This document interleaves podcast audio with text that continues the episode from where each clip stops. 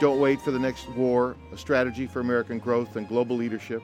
It's the latest book from retired General Wesley Clark.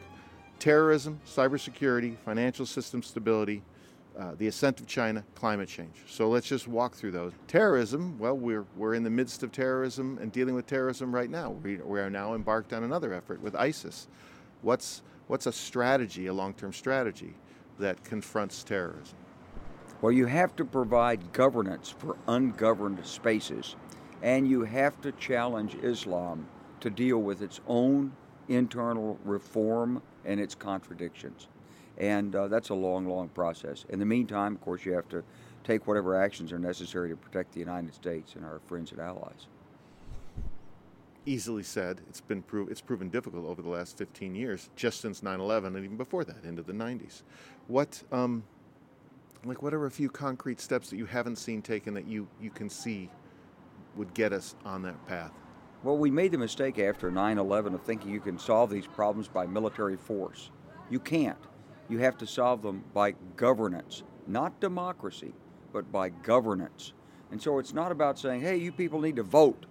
It's rather working with whatever leaders are in the region and helping them to, um, to maintain control and to meet their people's legitimate aspirations in a way that stabilizes the society and over time will give people a greater stake. When I talked to Prime Minister Hariri of Lebanon in 2004 and talked about democracy, he laughed. He said you can't do democracy in this region. He says you have to start with the economy. You have to let people participate in the economy. Jon Stewart did a bit, and he was in part joking, but he was saying, ISIS, you guys want to be a state, you want to take over the banks, you want to run the dams. Uh, good luck. Have a good time when your people are clamoring for you know, access to MTV. But in that satire was the notion that even groups like ISIS at some point are either forced to govern or can't control the population. Is there room for even figuring out a way to meet an ISIS part way? Well, we've had authoritarian leadership in the region. Saddam Hussein was firmly in charge of running the dams and providing electric power in Iraq. We got rid of him. Uh, uh, Hosni Mubarak was in Egypt, and he had it under control. Now, everyone said he's too old and eventually you're going to have a democracy there. We kind of nudged him out. We got rid of Gaddafi. And um, we said that Bashar Assad isn't legitimate. Well, Assad was, uh, he's like a secular ruler in the region, and that was one of the ways that people in that region were trying to cope with the with the uh, with the invasion of Western values into Islam, the Islamic world is they went to socialism, and um, he uh, we don't like him, so we're getting rid of him. The question is then, what's the uh, moderate opposition? There is a moderate Syrian opposition, but if we hamstring them by requiring them to uh, show all of our Western values and American values before they can get started, they may never get started, and that's our problem. We have to find uh, substitute governance for these regions. Otherwise, you could wipe out ISIS tomorrow, and a year from now, there'd be another 10,000 angry young men who don't have jobs, don't have wives, don't see a future, and believe that the only way they can survive is to go back and emulate what they are told were the virtues of Muhammad and his band in the 7th century.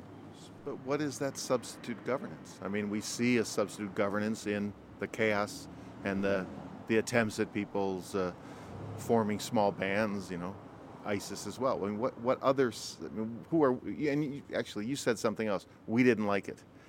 Well, that's part of the problem. Us saying we don't like something, isn't it? Absolutely, part of the problem.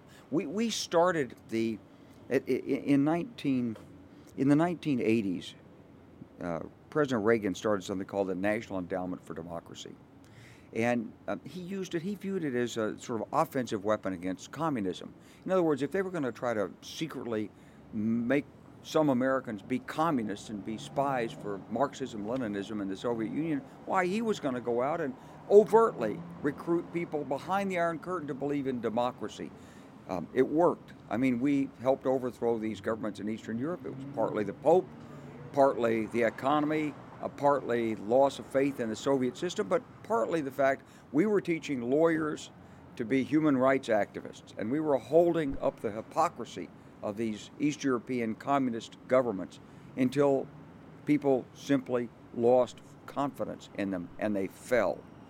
But when you transfer that national endowment for democracy to other areas and you continue to espouse the same value, some people might think you're just trying to overthrow governments. And so, what's being done by the National Endowment for Democracy, although it seems perfectly legitimate and reasonable to us, why wouldn't you want people to vote? Sometimes they don't like it. And what I discovered in my political career is that sometimes, even in America, there are people who don't want other people to vote. So there's a natural impulse to maintain control. And insofar as we're undercutting that, then it's an obligation on us to have a solution. And voting itself is not enough of a solution. In Gaza, for example, uh, Hamas was voted in. Now, Hamas is a terrorist organization. The only thing that's going to happen next in Gaza is another war with Israel. Um, it's unfortunate, but that's what that organization believes in. So, what's the U.S.'s response? Again, this is about us not waiting for the next war. So, what's the U.S.'s response? what the United States has to do is number one, we have to tend to rebuilding our economic power at home. And then we have to uh, work long term challenges and then be prepared to respond to crises. The basic strategy for the United States is to stay close to Europe because if we're tied closely to Europe, we can manage, we've got enough population in the world with Europe and enough resources to manage and work to maintain the structure of peace and peaceful res- resolution of disputes that we set in place after World War II. That's the United Nations and the World Bank and the International Monetary Fund. We can't do that alone. We've got to have our help from European allies. But, you know, China is going to become a great power. Now, with Europe, we're about as big as China, North America plus plus Europe. But alone, no. China will uh, they'll they'll have their way in the world, and that won't necessarily reflect our values. It may not be democratic, and it may not be respectful of human rights, and it may make us believe that that might makes right again. We don't want to go there. All right. So then let's take the other crisis, the ascent of China. Is China an enemy? Not an enemy. Uh, and we don't want to make it an enemy, but it's a state with a different form of government. Xi Jinping articulates a Chinese dream. Nobody knows quite what that is, but it seems to be a materially much more prosperous China, much more secure, and a China that is rightfully the largest, greatest power in the world, the Middle Kingdom. And uh, that's his dream. And people in China, even though they're not Democrats, they're not voting, they, they basically believe, yeah, I mean, China's grown 10% a year for three decades. It's growing a little slower now, 7% a year, but that's more than double what we're growing. So they will overtake us in GDP, and they may become, according to people in China, the greatest power in the world. That's their dream. But when they revert to their traditional values, then we want to try to help them see the world through the lens that we built the United Nations, the International Monetary Fund, the way we settle disputes by law rather than by bullying, rather than having an ambassador walk into a government and say, We don't like your ships there, don't go there again, or we will attack. That's might makes right. What we'd like to say is, um, you claim this, uh, this country claims that. Please take your claims into the international court system and let's look at the precedent and let's see if we can't work out a peaceful solution. Well, how do you think China has has uh, moved towards that? Have, are they are they more likely to seek diplomatic efforts, uh, or are they? I mean, you could point to the U.S. and Europe and being nations that said we don't like where your warships are, move out. So, are the Chinese moving in that direction? Well, actually, they might, but but the legacy of international law in China is that international law was used as an excuse to carve up China in the 19th century. So you're not going to find a lot of adherence to the Western concept of international law in China. Their state system, their culture, everything about China was based on the emperor and power not on inflexible, inviolate rules. So it makes for an entirely different culture. And yet, um, it's the culture we're living in now, and it, it basically will work if we are strong enough and wise enough to support it. Give me an example of that in the world today where you see us working with China in a way that shares shares common interests, common goals. Well, China would like to exploit the uh, oil wealth of the South China Sea. And so uh, they published their famous nine dashed line that draws out the boundaries. But those boundaries go right up against the Philippines and, and, and Indonesia and Malaysia. And, and countries are very uncomfortable with that. Vietnam, it's like, you know, they're supposed to have, under the Western concept of the law of the sea, 200 miles offshore as their uh, economic zone. And China's taking that away. Now, what we're encouraging is that China bring those claims into the court system. They haven't quite done so yet, but perhaps they can be persuaded to do that. Well, what persuades them? What's the education or the what's the stick? What's the carrot? Well, the stick would be that the United States is a strong and growing power that's not going to go away and it's not going to be driven from the region, and China has to accommodate the United States' view of the world and the future of the world. The carrot would be um, you'll get a lot warmer relations and we can all prosper together. You don't have to force your way into this. You can create joint ventures, you can do joint exploration, you can share the profits, and everybody could work together.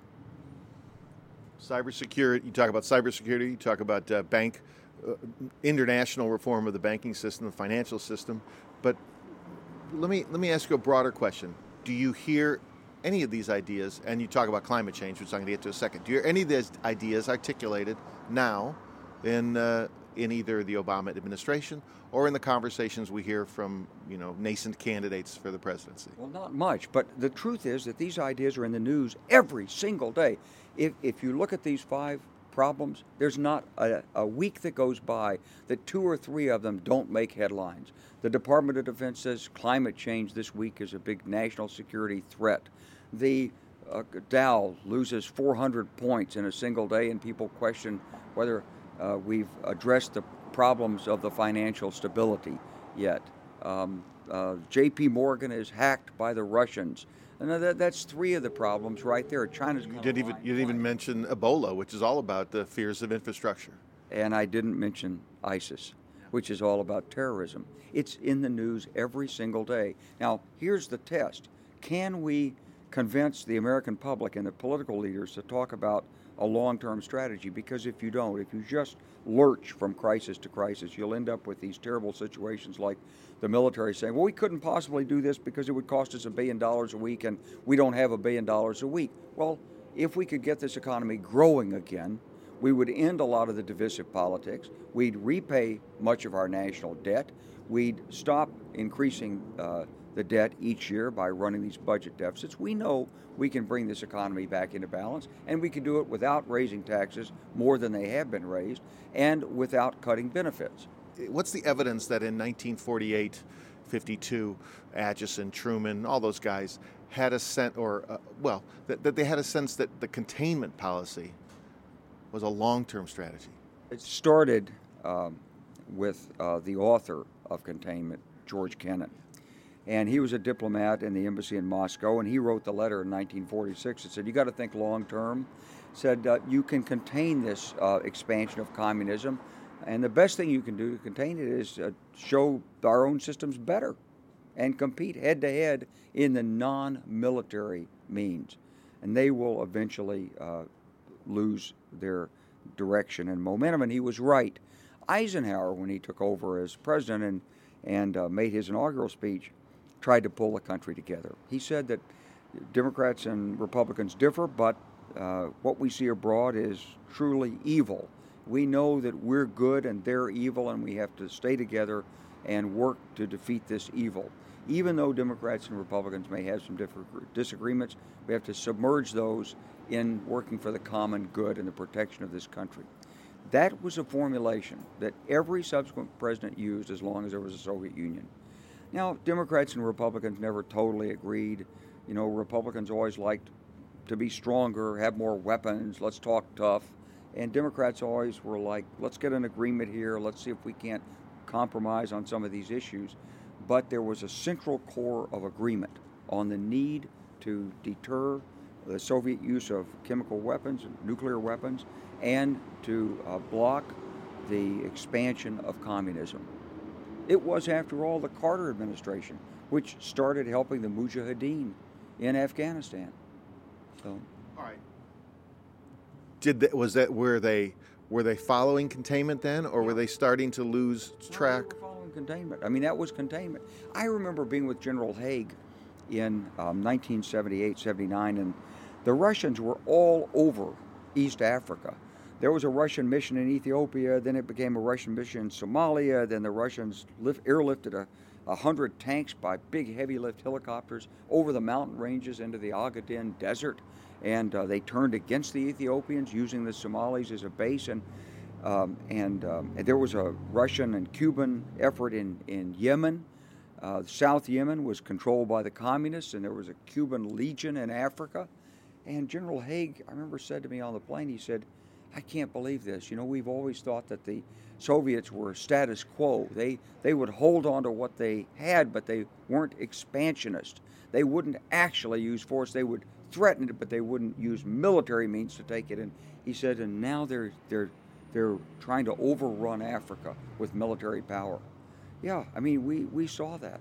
Well, uh, well, then put Vietnam in that perspective. You fought in Vietnam.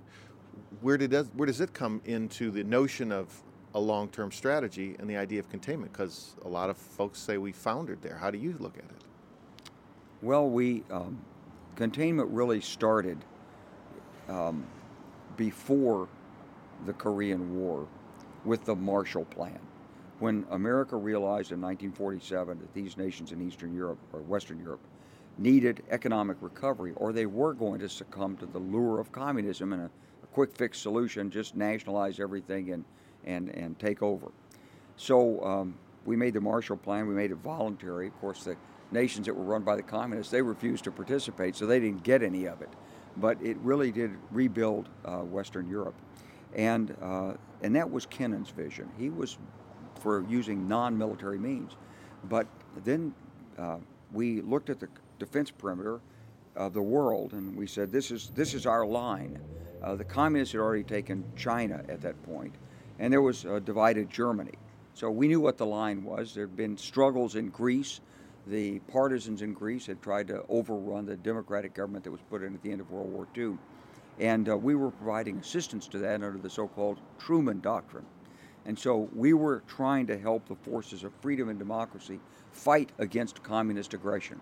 Greece, by the way, was not a member of NATO at that point. There was no NATO. And, um, and then what we failed to do was we failed to include South Korea in the defense perimeter. In June of 1950, the North Koreans attacked. And um, much to their surprise, we immediately responded. We deployed forces within 48 hours into South Korea. And then we followed with a huge buildup. And that's where Eisenhower came in because we stabilized South Korea. We held our own along the 38th parallel, but we never, we never threw back communism and destroyed North Korea in the process. They remained uh, a communist state. We contained it. In Vietnam, it looked like it was going to go the same way. And the French asked us to intervene and destroy the Indo Chinese communists. We refused and uh, France um, cut a deal. So northern Vietnam became communist. Southern Vietnam was where the Catholics and Buddhists were, and it was presumed to be independent. But of course, immediately the communists took their guerrilla movement to undercut it. We tried to contain that by the Vietnam War, and that's what the war was all about. In the end, of course, it failed, but we got another from 1954 until 1975. We contained that long enough for Indonesia to uh, eliminate its communist threat. Um, and we basically stabilized much of Southeast Asia by this. Was it a good investment? No. Did we do it the right way? Probably not. Could we have done better? Sure. But the point was that we had a strategy that if they're going to try to expand by force, we're going to assist those who will uh, will work to stop that expansion. Under the Nixon doctrine, the Manila doctrine of 1971, we said, we said we'll help those who help themselves. So we want to give assistance to those governments who have the wherewithal and the will to fight. We'll make them stronger. But they have to carry the first burden. We can't go create governments. All right, so then compare that to what a good response is going to be over the next 10 years in the Middle East. There's a group of, uh, of Syrians, they call themselves the moderate opposition. Uh, they've been in Washington, they've got representatives. They, they don't uh, control all of those elements that are fighting the Assad regime, but they are broadly sympathetic to American values. They don't, prom- they don't promise to apply for statehood, but they, uh, they're not communists, they're not socialists, and they're not terrorists. They might be able to govern at least part of Syria in this interim period if we support them. But we're not supporting them. What, what would support look like? To connect the military assistance and run it through the political uh, piece. And then what they've said is they'd like to move in on the ground, but to do that, you got to stop Saddam Hussein's I'm sorry, Bashar Assad's helicopters from flying up and dropping barrels full of explosives and killing people. We haven't been willing to stop that. They've asked us for some air cover, like a no-fly zone over part of Syria, and we've said no. So, in looking at this strategy, you have to look at our NATO allies, and one of them is Turkey. We thought Turkey was going to be part of this effort, and yet Turkey turned around and uh, decided that this was a good time to bomb the Kurds that have been inflicting uh, uh, damage on the, the, Turkish state. How does that then? How do we wrap that notion, engaging Turkey, uh, with this idea of a new strategy? The world's a pretty complicated place, especially in the Middle East. But I think when you look at this, if you were Turkey, you'd say, okay, before I can do anything in Syria, I got to guard my backside. The Iranians are allies of Syria. Um, and so if we do anything against Bashar Assad, we're liable to get retaliated against on the east side of Turkey by the Iranians giving assistance to these Kurds who are uh, crossing the border back and forth. And of course, the PKK will take assistance from anybody if they can fight Turkey. So I think the strikes there may have been a way of uh, clearing the decks and preparing to go against Bashar Assad. And yet it angered all the Kurds in Iraq who we want to be fighting against uh, ISIS. It's a complicated place, the Middle East, and there are multiple agendas. That's the, that's the challenge for America. You can't see it in black and white. And honestly, we can't really solve these problems. All we can do is intervene on the margin to try to prevent the emergence of situations in which the threat to the United States will become too great to tolerate. Is that, is that ISIS? That's, that's, the claim of ISIS. Yeah, that's ISIS. I mean, if ISIS were to take uh, all of Syria and, uh, and most of Iraq and actually control the oil revenues and, and become a state and issue passports and so forth, what would we do with ISIS? I mean, they've said they want to attack the United States, and they would start sending people abroad, and they'd have passports and diplomatic cover. We've said ever since 9 11 that we cannot tolerate the emergence of a terrorist state that's a haven for terrorists. And here would be one that's even closer to Europe. Well, that's a, uh, that's a policy. That's a forward looking policy, right? No terrorist states. Isn't that why we say the global war on terror is a long term strategy? They called it the GWOT. Yeah, the GWOT. But um, the real long term strategy is you have to provide governance for these spaces. You can't just assume that you can kill enough people to stop it. That doesn't work. Don't wait for the next war, General retired Wesley K. Clark. A strategy for American growth and global leadership, climate change your idea about confronting climate change, which you say is real, is we have to have a better energy strategy. But a good chunk of your energy strategy is looking at increasing local capacity for American capacity for developing oil, ethanol, and then some other efforts, including natural gas. I think there's enough uh, on federal lands, offshore and onshore. If you combine that with the technology of fracking, you'll get another million and a half, two million barrels a day we're short about 7 million barrels a day. You've got to use natural gas as a, as a transportation fuel. That's a minimum of a million barrels a day equivalent. You need to follow through on the renewable fuel standard. That's going to give us another 2 million barrels a day. There's plenty of ways that you can use ethanol in the transportation system. And then you need to take coal and natural gas and convert it to liquid fuel. We have the technology, we have the finances to do it. Permitting's been a bit of a problem, and Wall Street's a little gun shy of investing in projects after the 2008 experience with private equity. Uh, but with encouragement from the government, all that can be done. There's $7 trillion on the sidelines in the United States that could be applied to these kinds of energy projects. And within five to seven years, if the United States said, we need to be energy independent and we need to be dominating these hydrocarbon export markets, we could do it. Well, that's the notion in your book. That's the way you're jumpstarting the economy. But uh, what do you say to the uh, the UN and the, and the Department of Energy looked at ethanol and said it's displacing food for people, it's way too expensive, and really, when you include all the externalities of water and getting it produced, it just doesn't wash. We shouldn't be putting our money in there. Well, actually, if you go back and, and look at the latest studies, um, they don't show that. They show the opposite. So, Uh, we'll have dueling studies. so you, that's the problem in this space. If you have money, you buy studies, and the studies say what you want them to say. Yeah, but that was this was the government saying that in this case. This is not the government. Argonne National Labs doesn't say that. Argonne National Labs will tell you that, that ethanol is between 30 and 50 percent less carbon intensive than gasoline, whole life cycle carbon analysis. Ethanol is about a dollar cheaper than gasoline. So when you add it to gasoline, the price for fuel goes down. Uh, eth- engines run just fine on ethanol if they're engineered to do it. In fact, the Brazilians are running the same engines we're running in our automobiles today on 25% ethanol and doing just fine. And um, the automobile industry would accept it if the big oil companies would accept it. They won't accept it because they'd like to sell to the domestic market.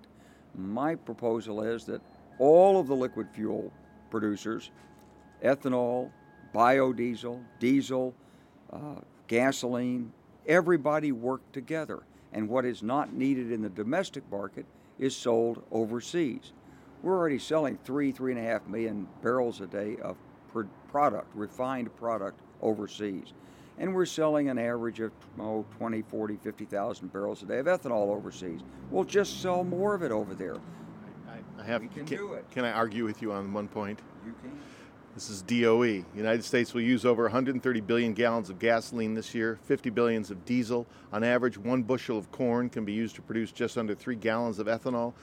If all present production of corn in the U.S. were converted into ethanol, would displace only 25% of that 130 billion. So that's leaving out the the unintended consequences. Are you arguing that we're close enough for cellulosic or other ways of getting ethanol that we can avoid these these numbers? Well, first of all, we've got record corn harvest this year because the price of corn, when it was eight dollars, um, farmers planted a lot of corn, and two years later, now it's three dollars.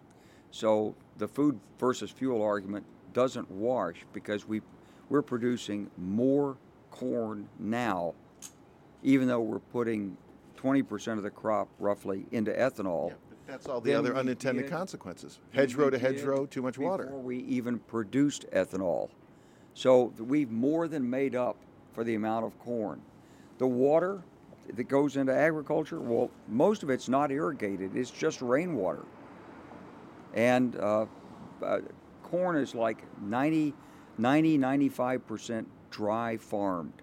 So it's not that you're irrigating it in most cases. In fact, the new varieties of corn have moved the dry farming line about 100 miles further west in places like South Dakota over the last 25 years.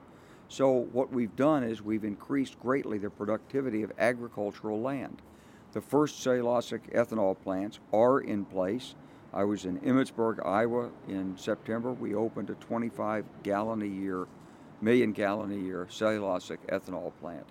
The technology is, um, is, uh, is there. The plant will prove itself, and that technology will be licensed out. And it uses corn stover, so it makes ordinary ethanol production even less carbon intensive. You see, the reason I wrote this book is, I mean, these are, I found out these facts about energy, not just ethanol, but oil and gas and everything, because I work in the industry. Yeah. You can't just stay in a university and read other people's studies.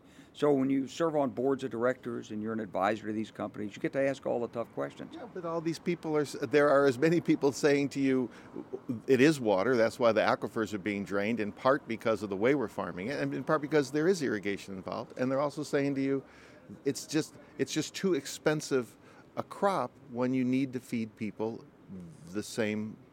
When the demands are on corn for food as well as for or feed as well as for energy, and and I mean, are all those people wrong? Yeah. Yeah, most of those people are wrong. Now, the reason they're wrong is because they look at a lot of the studies use 1980s, 1990s data. And the ethanol industry is like most other industries, it's rapidly modernizing. So uh, when I go back and look at those studies, uh, I look at them and I look at them carefully. For example, the, the automobile, the, uh, the, the petroleum industry put out a study saying that ethanol would damage your cars. But if you looked at the study carefully, they only did 18 cars, Yeah. and there was no examination of the cars before they tested them. So you didn't know whether there was anything wrong with the car to start with. That's Right. not scientific. All right. I, I'm not even arguing with that because yes, that was that was a bogus study. How about the argument also is you could have a much better impact just by increasing cafe standards, just by raising and raising and raising the fuel economy of these cars, rather than spending the money. And we're doing that. And uh, in all of the figures in my book, I've assumed that we've done that. We're going to average 54 miles per gallon per fleet as a fleet average. Uh, but normally, you don't actually achieve it. What happens is that we've made cars better and better. They last longer and longer, and and they're as they're so that you keep more inefficient cars on the road. And so we've got 250 million automobiles in this country and light trucks that use gasoline, for example. We'd like to get those over to electric, but you can't do it anytime soon. But what you can do is you can blend more ethanol into the gasoline. You can take the gasoline that we don't need and the oil that we don't need, and you can sell it abroad. And you can avoid losing $300 billion a year in the American economy. See, it, it's not a neutral question. We're spending $300 billion a year to import foreign oil. That's a tax on the American economy. I know $300 billion a year, it doesn't sound like that much. I mean, it's only about, you know, it's just a little under 2% of the gross domestic product of the United States. But that 2%, if you kept it in the United States, you might end up with a growth rate of 5% a year. Instead of creating 220,000 jobs a month on a good month, you might be creating 350,000 jobs a month. And instead of being a, a nation which is uh, looked at as failing in its economy because it can't create real jobs, you have a nation which is creating jobs. Now, Saudi Arabia won't like that because they like it when we're dependent on them for energy. But Americans would like it. You uh, you have a few points in this book where you say climate change is real, and we need to grow our economy through this energy, and we have to make sure we adhere to our environmental rules, and we have to make sure that we uh, try to make a transition to this economy by making sure we don't add to the pollution or add to climate change. Given the history, why should I believe that these industries and these governments will be able to do that? You know, it, th- this is a really tough question in the book. The question is, can can America really come together and make a compromise and deal with both increased energy production, including increased hydrocarbon production, and strengthen the environmental controls? The challenge we face is, can we actually compromise? Can can environmentalists and oil lobbyists work together to achieve something that's good for the country, or does each believe that his own individual interest is much more important than the common good for America. That's the challenge for political leadership. But that's why you have to have a strategy and you have to have the American people understanding the strategy. Common good, though. My common good is that I want the environment to be clean and I want my car. That's a common good. But I'm going to make a trade-off there. Somebody, something, somebody's ox is going to get gored, or more likely, some stream is going to be polluted, or too much more GHGs goes into the atmosphere. Well, would how how about if we propose that we could do a better job of um, preventing the uh, entrance of, of greenhouse gases into the atmosphere. We could uh, have tighter regulation of the oil industry. We could put a flag in the ground that said we will move definitely off hydrocarbons on a predictable schedule in the future as the technology becomes available and people roll over their obsolescent automobiles.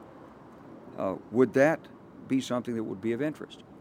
Or would, would you just be um, a person who says, no, um, it's no, no, no, no hydrocarbons? There are people who say that. And if that's the answer, then let's just stay home because modern economy won't work without it. The question is, can we cross the values divide in American society and talk in terms of advancing common interests? Or does everything become a value about which there's only one solution? It's, uh, it's stand firm or die. If it's only about values, then the system of American democracy that we have in place is, is destined to be ineffective or worse because it's very difficult to compromise core values for people. Whether that's if your core value is uh, the environment at any price, then you're a no growth advocate and you don't care about national security. If your comp- if your core value is free enterprise at any price, no regulations, don't care about the environment, let them pay for it if they like it, then uh, okay, you're not going to get along with the people who believe you've got to have a balance. But most American people are in the middle on this. Most people are not um, are not uh, uncompromising. What they want in their political leaders is people who will compromise. Unfortunately, the political system has taken us so far to the extremes of value voting in an effort to raise money and hype enthusiasm for the for, for the political process that the um, elected representatives, once they're in office, find themselves, in many cases, unable to compromise.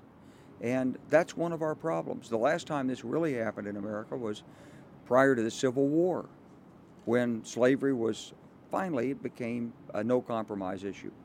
And, uh, and so there was one way to solve it, and that was to fight. And uh, if America is dominated by leaders who believe that they'd rather fight than compromise on every issue that comes along, that everything's a fundamental value, that standing firm and not compromising is a matter of moral character rather than uh, trying to advance the common interest of all of their constituents, then we're going to enter a system in which we're going to find our system of governance not very effective. This happens to democracies from time to time, and it usually results in their failure. You should mention, by the way, or I will mention that in uh, Don't Wait for the Next War, you advocate for a carbon tax.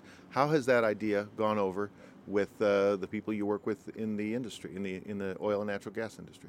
Surprisingly, a lot of people in the industry accept the, the, the concept of a carbon tax.